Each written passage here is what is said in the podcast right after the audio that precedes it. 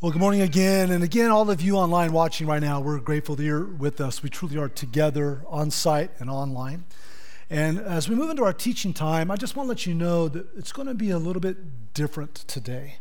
Uh, we're used to disruption by now, right? we're, we're, we're used to curveballs. And so I just want to I want to spend some time with you. It's going to feel a little bit different. Now, us teaching pastors, when we come and, and teach the message, uh, there's been several weeks of prayer and you know study and crafting to, to put a message together. And the message for today was on target to be such. And honestly, this last week, as I would sit down with the message and start to craft and pray and plan, I just kind of felt a continued detour from God many times. And then I just had kind of an off week. Anyone else have an off week last week? Some of you are like, I had an off month, Chad. I had an off year. Come on now, right? Um, I just had an off week, various things, various reasons. And I found myself sitting Friday in my office, looking at the text and preparing to kind of finish it up for the day and prepare for the weekend. And as I was praying through the text and reading through the text, God just sent me to a place of really self analysis and self reflection. And as I looked at some of the language that the text had, and we'll get there in a minute, we're going to be in Ephesians 2 today. Um, all of a sudden, it just kind of dawned on me like, man, I am tired. Like, I'm just tired. And I'm not talking like, hey, I had a big workout or I didn't get enough sleep, kind of tired. You know what kind of tired I'm talking about, right? I'm weary. I think a lot of what we've been going through over the last year, man, just like caught up with me in a moment on Friday. And that moment has lingered. And, and I know a lot of you feel and have felt and will feel what I'm talking about. Just kind of weary of life being different. And some of you are, you know, facing financial um, tension right now, marriage tensions, you've got health issues, uh, conflict on some level. And then there's just this thing like, like we don't even know necessarily what to call it, right? It's just like the ceiling has come down on our level of motivation and interaction. Right? It's just that thing that a lot of us have felt where it's like, man, I know I should get up and read my Bible, but Netflix calls, right? And I know I should I know I should pray. I know I should just spend some extra time in prayer and scripture right now, but man, my social media feed is just beckoning me to come and hang out there for a little bit and just scroll mindlessly for a while. And I know I need to go to life group, whether I need to log on to a Zoom or show up in person. I, I know I need to get with another believer and have coffee or a meal and start to like get into some actual interpersonal relationships. And can, I know I need to do that, but man, my sweats are comfortable. Man, my jammies are cozy. You know what I'm talking about, right? Just weary. We all have experienced at some level. Maybe, maybe on a one to 10 scale, you're like, that's me to a 10. Some of you are like, eh, maybe kind of sort of a two, but we've all experienced it on some level. And I think Friday just kind of caught up with me a little bit. But there was something else in the midst. I'm like, there's still something else there. Lord, what is it? And as I was looking at the language, and it'll show up here in a second, I think what the Lord was showing me is that, man, I was having a moment of just loneliness. Like I just felt lonely, disconnected, isolated.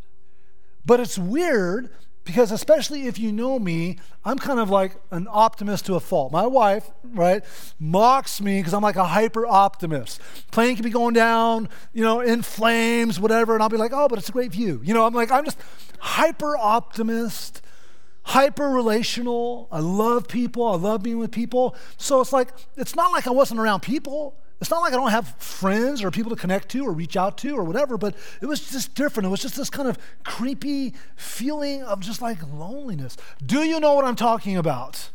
Yes, we do. Some of you online are going, I'm in my house. What do you think? of course, I know what you are talking about. Here's what I'm so glad for our feelings do not determine truth, our feelings do not determine reality. Our feelings should react to truth and respond to reality. And so I'm so glad that in the midst of feeling that, I found myself in the best place. I was in God's Word. But as I kept praying and kept trying to craft a sermon, this is what the Lord kept putting on my heart. It's almost like he was saying, Chad, I just want you to show up Sunday with your heart and the text. I'm like, what? like, no sermon notes, no quotes, no three point outline, no, no, no pages of information and cool. No. Just want you to show up with your heart in the text. So if it's okay with you, I just want to show up with my heart in the text for a little bit here. And I want to interact with this loneliness thing. I want to interact with this isolation thing at a different level because even though we can feel that as believers in Christ, it's not what's true of us. It's not what's true. We have to be refreshed to what's true. So let's talk a little bit about this loneliness thing for a minute before we dive in. I was uh, doing some study. Uh, I do have one graphic. Okay, I have couldn't help myself. I had to have something. Okay, well, technically I have two graphics, but just work with me, okay? Um, I, was, I found this pre-COVID survey because loneliness is not a COVID thing. Health officials have been monitoring an epidemic of loneliness for years now. And here's what a 2019 study I found in uh, Time, it was the time.com that had this um, from another source. Look, look what we see here. From this particular poll, every new generation is increasingly getting more lonely, right? So find yourself on this thing. If you're 18 to 22, if you're a teenager in this room, if you're a teenager at home, right now, the people that related to you in that poll, 79% saying they felt lonely. Millennials, the next one, 23, 38. Gen X, woo, Gen X, right? Uh, 38 to 51, that's us, hanging out 65. Boomers, greatest. You know what's interesting? Every new generation is feeling increasingly lonely. And here's the bizarre thing but aren't we more connected? The more connected you are as a generation to your tech, the less relational we're becoming. And the more lonely we're becoming. Teenagers, young adults, please pay attention. Look at what's happening to your generations. You guys have the most incredible connectivity possible, but it's actually making you more alienated and estranged from real people. And instead, you're all about the image of what people want to portray or feeling the image you have to portray. And in reality, all those likes don't really mean anything to us. Our likes do not determine our value, do they? Our lack of likes do not determine our value, do they? But we find ourselves going there. And so we have to kind of go backwards. How, how can we start to push into actual interaction with people? Here's another part of this study that I found interesting. The share of Americans who reported being lonely in 2019, if they lived alone, no surprise, 69% of those polls said, I feel pretty lonely. Living with one other, 51%. Here's one. Living with two plus other people, 65%. It's still a high statistic. And at first it's like, wait, what? But then think about it. If you walk into your average American home, what do you experience? Everybody's either in their own room or on their own screen or both. Less meals together. And pre COVID, and as we're coming out of COVID, now it's like basketball practice, volleyball practice, this thing, that thing, this thing, that thing, and we're you know jamming every which direction. It's no wonder that you can still be together as a family yet absolutely lonely. We all know what it feels like to be alone in a crowd, right?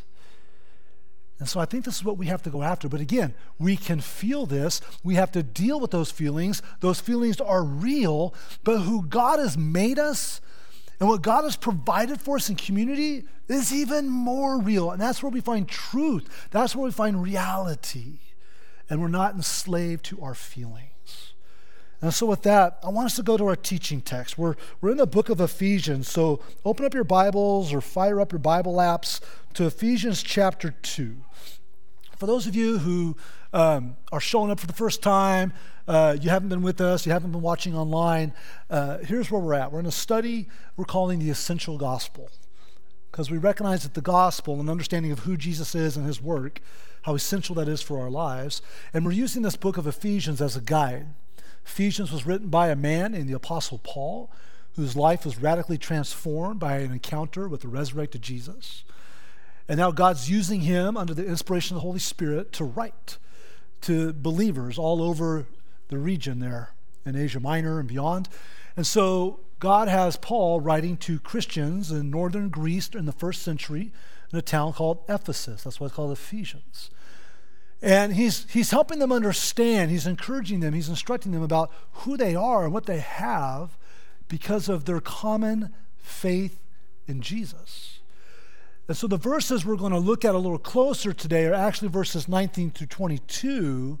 But in order to really grasp what's about to be said in verses 19 through 22 of Ephesians chapter 2, we really need to revisit what we talked about last week for a couple minutes. And so if you have your Bibles, go back. We do not have these verses on the screen, but you can listen, but hopefully you have a Bible. Go back to Ephesians chapter 2, look at verse 11, and then we'll kind of run our way up to verse 19. So here's what we see. In, in verse 11, Paul says to the Ephesians, Therefore remember that at one time you Gentiles in the flesh called the uncircumcision by what is called the circumcision, which made in flesh by the hands, remember that you were at that time separated from Christ alienated from the commonwealth of Israel, strangers to the covenants of promise, having no hope and without God in the world. We'll pause.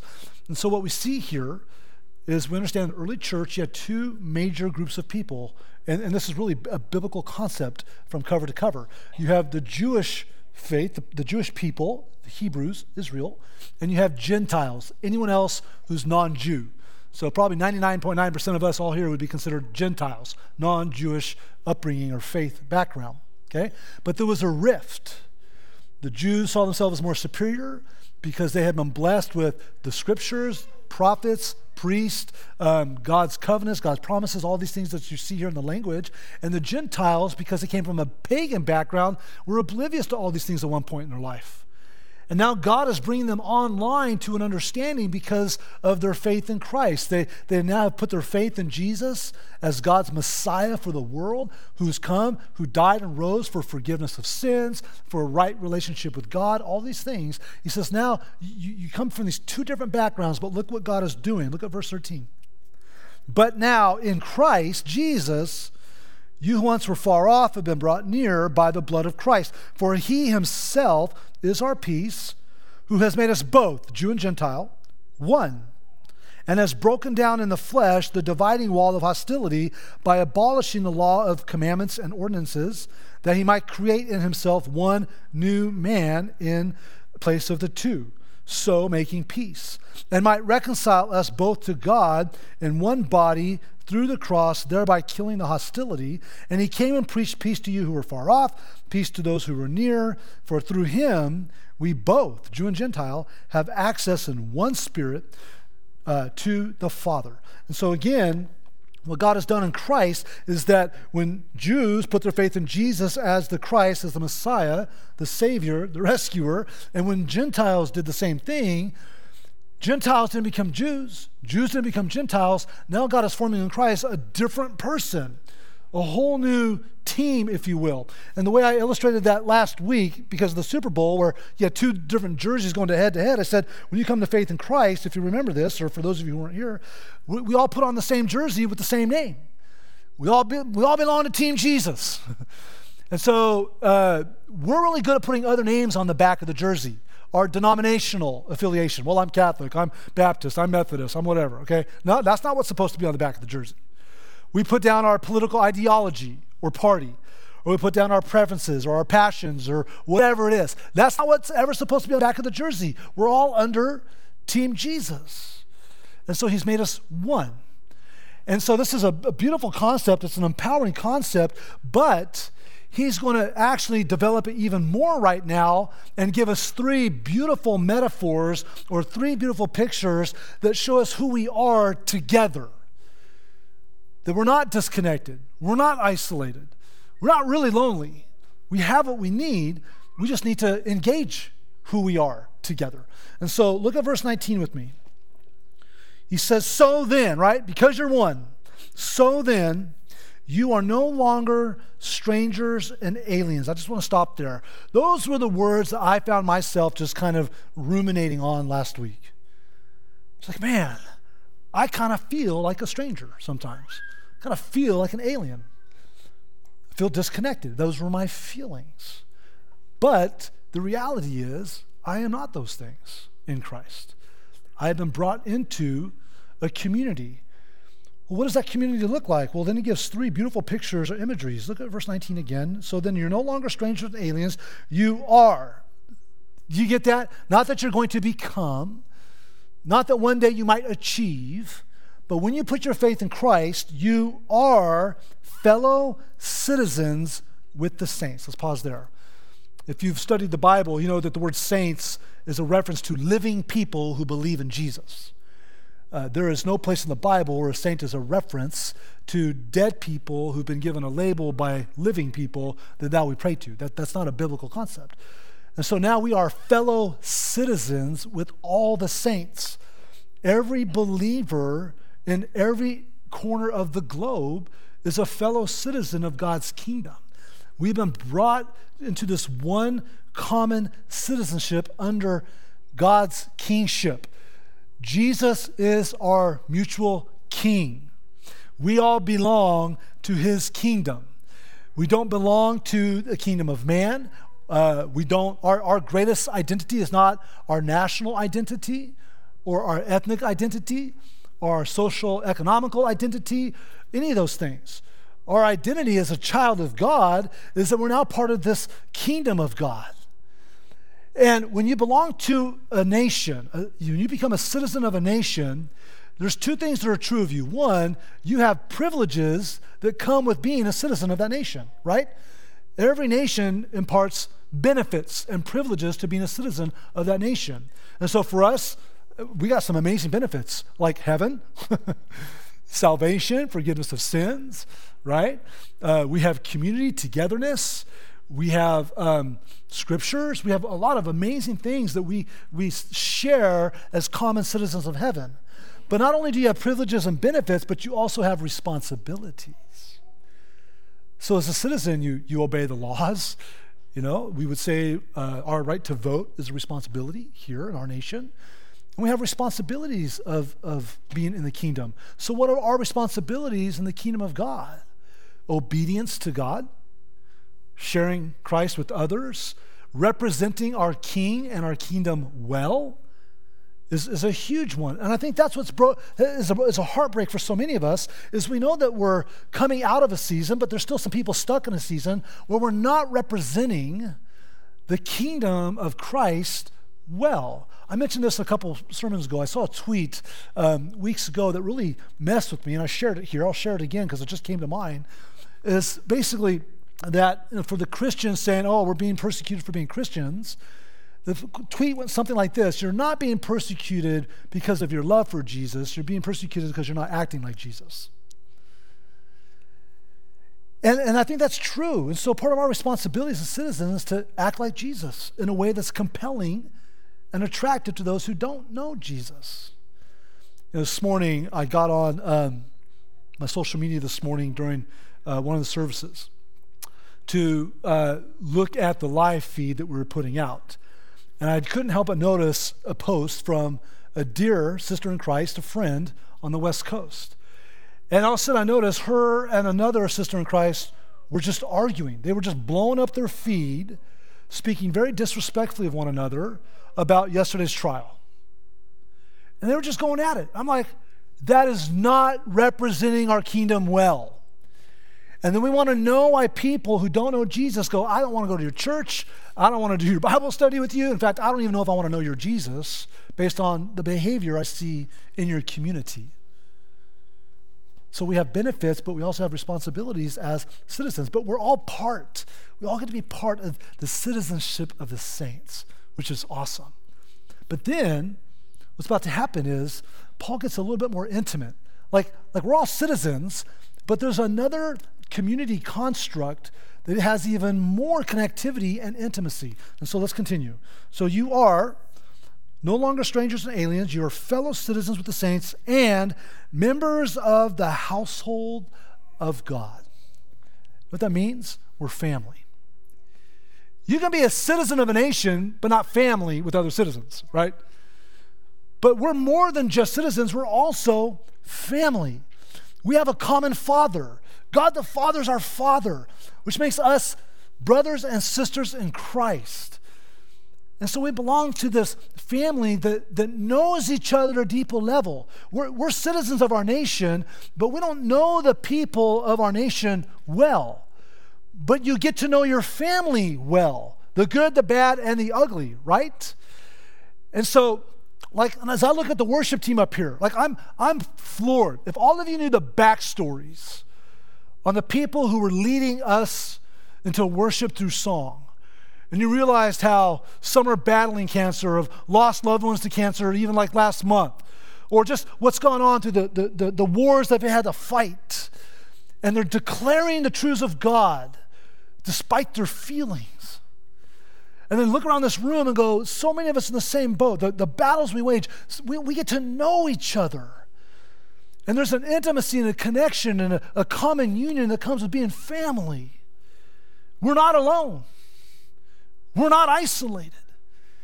And there are people in this room that know exactly what it feels like to be you. They know what the pain feels like that you're experiencing. Those of you online, there's people online with you right now, here right now, they, they know. In fact, if you're online and you were to start typing right now, like, hey, here's a pain I've experienced, and you started talking with each other, there's gonna be people going like, oh, me too. Oh, I've had that. Here's what helped me. Like, we know. Isn't that so good? Isn't that a grace of God to put us with people who go, I know what it feels like? Maybe not exactly, but I know what it feels like. The reason we struggle with it is because just like siblings typically do, we get on each other's nerves a little bit. And we step on each other's toes a little bit. And so, you know, I have a sister who's six years younger than me. I was that brother. My poor sister came in with Care Bears hanging from the ceiling fan and Cabbage Patch Kids, you know, squished in the corner, and you know my Boba Fett taking out one of her My Little Ponies, and you know I, I was that big brother, you know, and other things I don't care to mention here right now.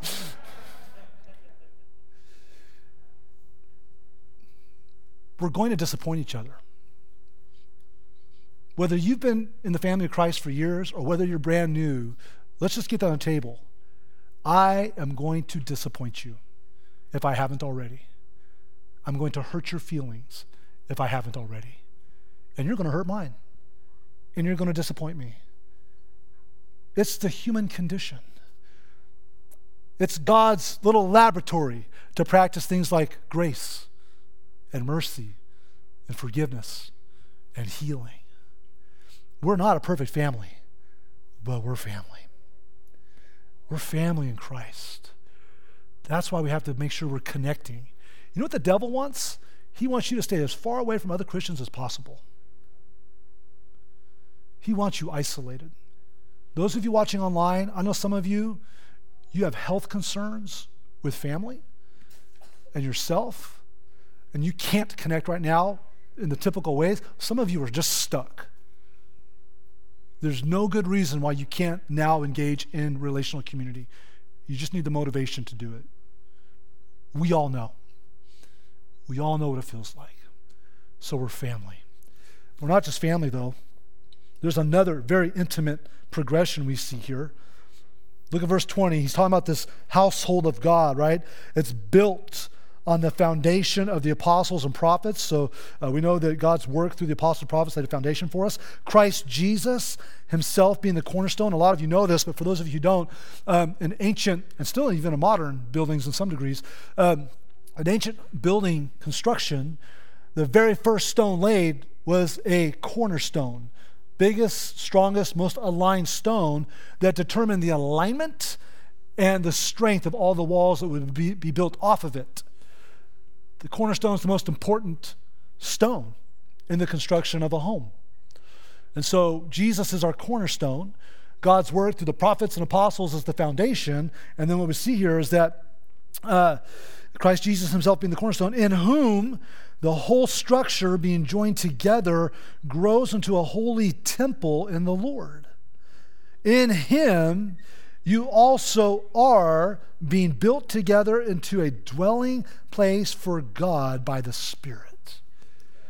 Not only we fellow citizens, not only we family, individually and collectively, we become the very place where God's Spirit dwells.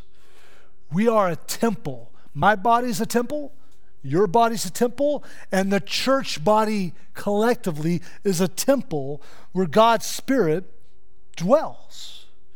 So think about that. When you come to that moment where you realize that you are lost and you're sinful and you need God, and you can see your sin clearly, and you repent and you humbly become before God and say, I'm a sinner, I need you. When you can see Jesus for who he is as God in the flesh, and recognize that the cross isn't just some religious symbol, but that it's actually a demonstration of God's love because on that cross, Jesus, the Savior, died for your sin, died for my sin, died for the world's sin, was put in a grave dead, and three days later rose from the grave alive to conquer death, conquer sin, hang out for 40 days to prove he was alive. So the word got out, we still have it, and then ascended to heaven. And when he ascended, he sent God the who? Spirit. To live where? Point to where the Holy Spirit lives. Right here. So if the Holy Spirit's here, and the Holy Spirit's in there, and the Holy Spirit's in there, and the Holy Spirit's in there, and we get together, guess where the Holy Spirit is? Here. When we leave this building, and when you log off, this is just a building. No more Holy Spirit. he dwells with his people. That's the most intimate connection you could ever have. God's Spirit living in you. We're never alone. And what I love about this is if you if you study the scriptures, what you see is that all the way back in Genesis, with Adam and Eve, God walked with his people. He walked with Adam and Eve through the cool of the garden.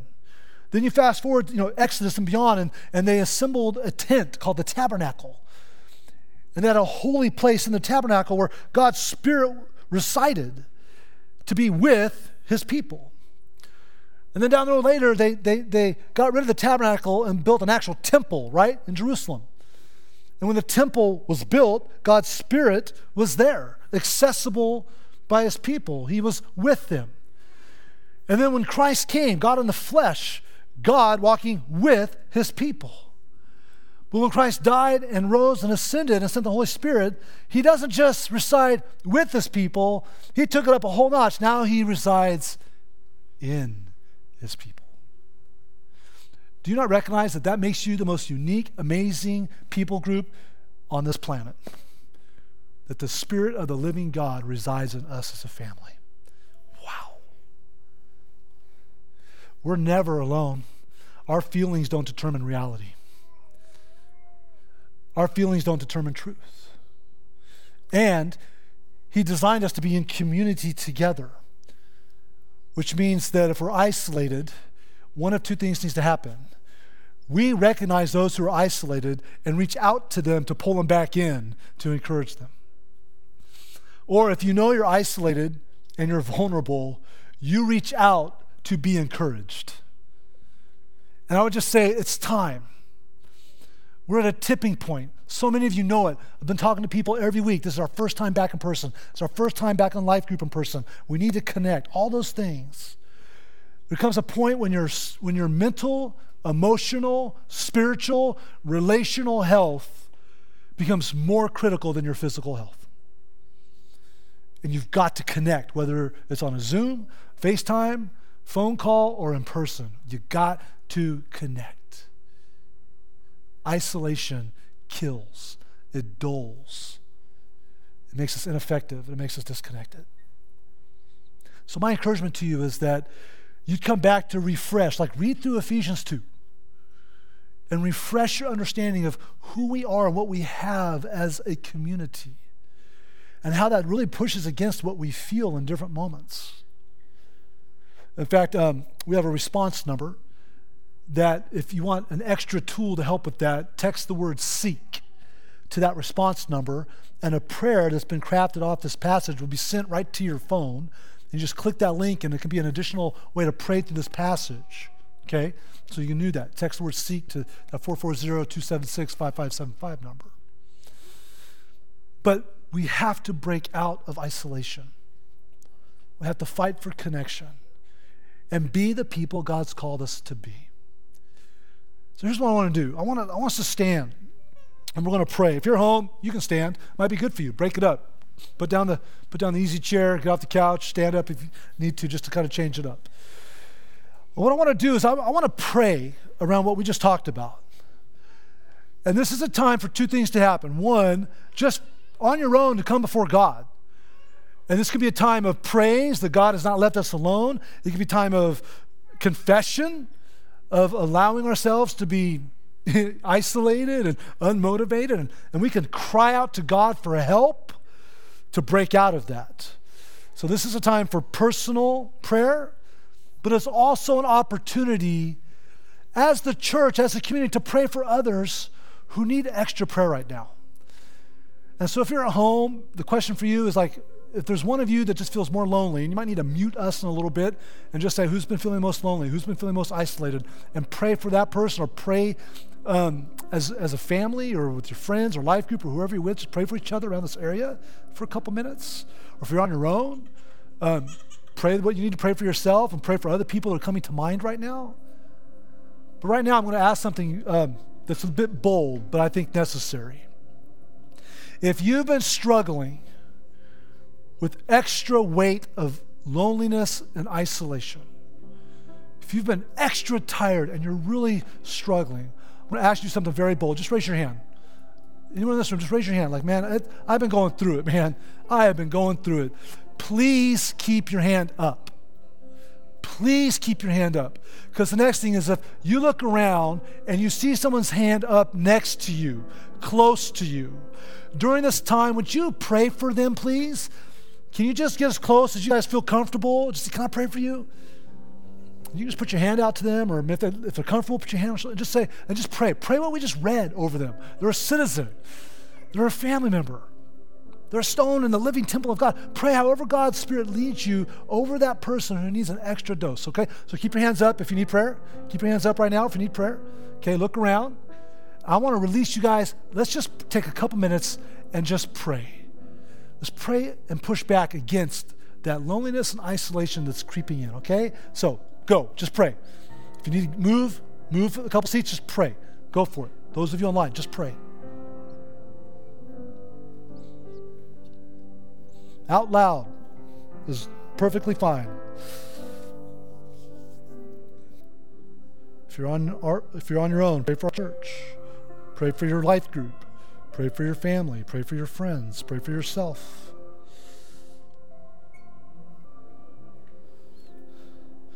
There are people in this room that raise their hand that do not have someone praying for them. If you saw someone raise their hand and no one's next to them, just take a step toward them and just pray for them.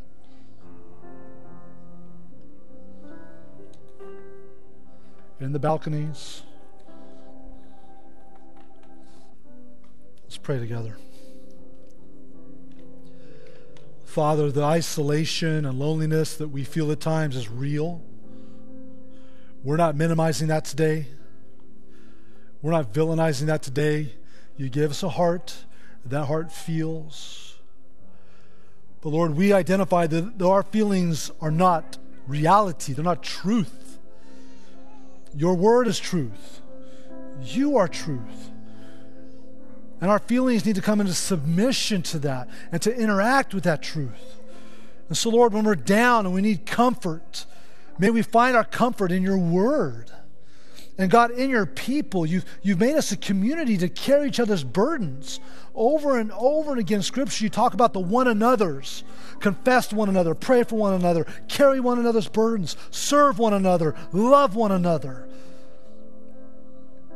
Isolation is just a killer to our soul. So, God, I pray right now for those online, those in this room, that today will be a day that all of us take one big step out of isolation. And Lord, that you would use us to encourage other people who need it to take one big step out of isolation and loneliness, one step back into the body of Christ. Whatever that looks like, Lord, meeting in person again in life groups, having a great phone call, using the technology if, if that's all we can do sitting with food and drinks and just sharing our life with one other person or two other people. God, whatever it looks like, that we can still use wisdom and caution, yet still connect with one another. God, would you help us to do that? God, thank you that we are fellow citizens of your kingdom. That's real. Thank you for that. God, thank you that we are part of the household of God, the family, the home of God. That's real. Thank you for that. And God, thank you that we are a temple, each one of us a stone in the wall, building this temple that your presence dwells, your spirit lives, and shines forth to the world who so desperately needs it. So, God, use us to help others come to Christ, know Christ, be encouraged in Christ. Help us to be the community you've designed us to be. We ask in Jesus' name. We all said together? Amen. Let's worship.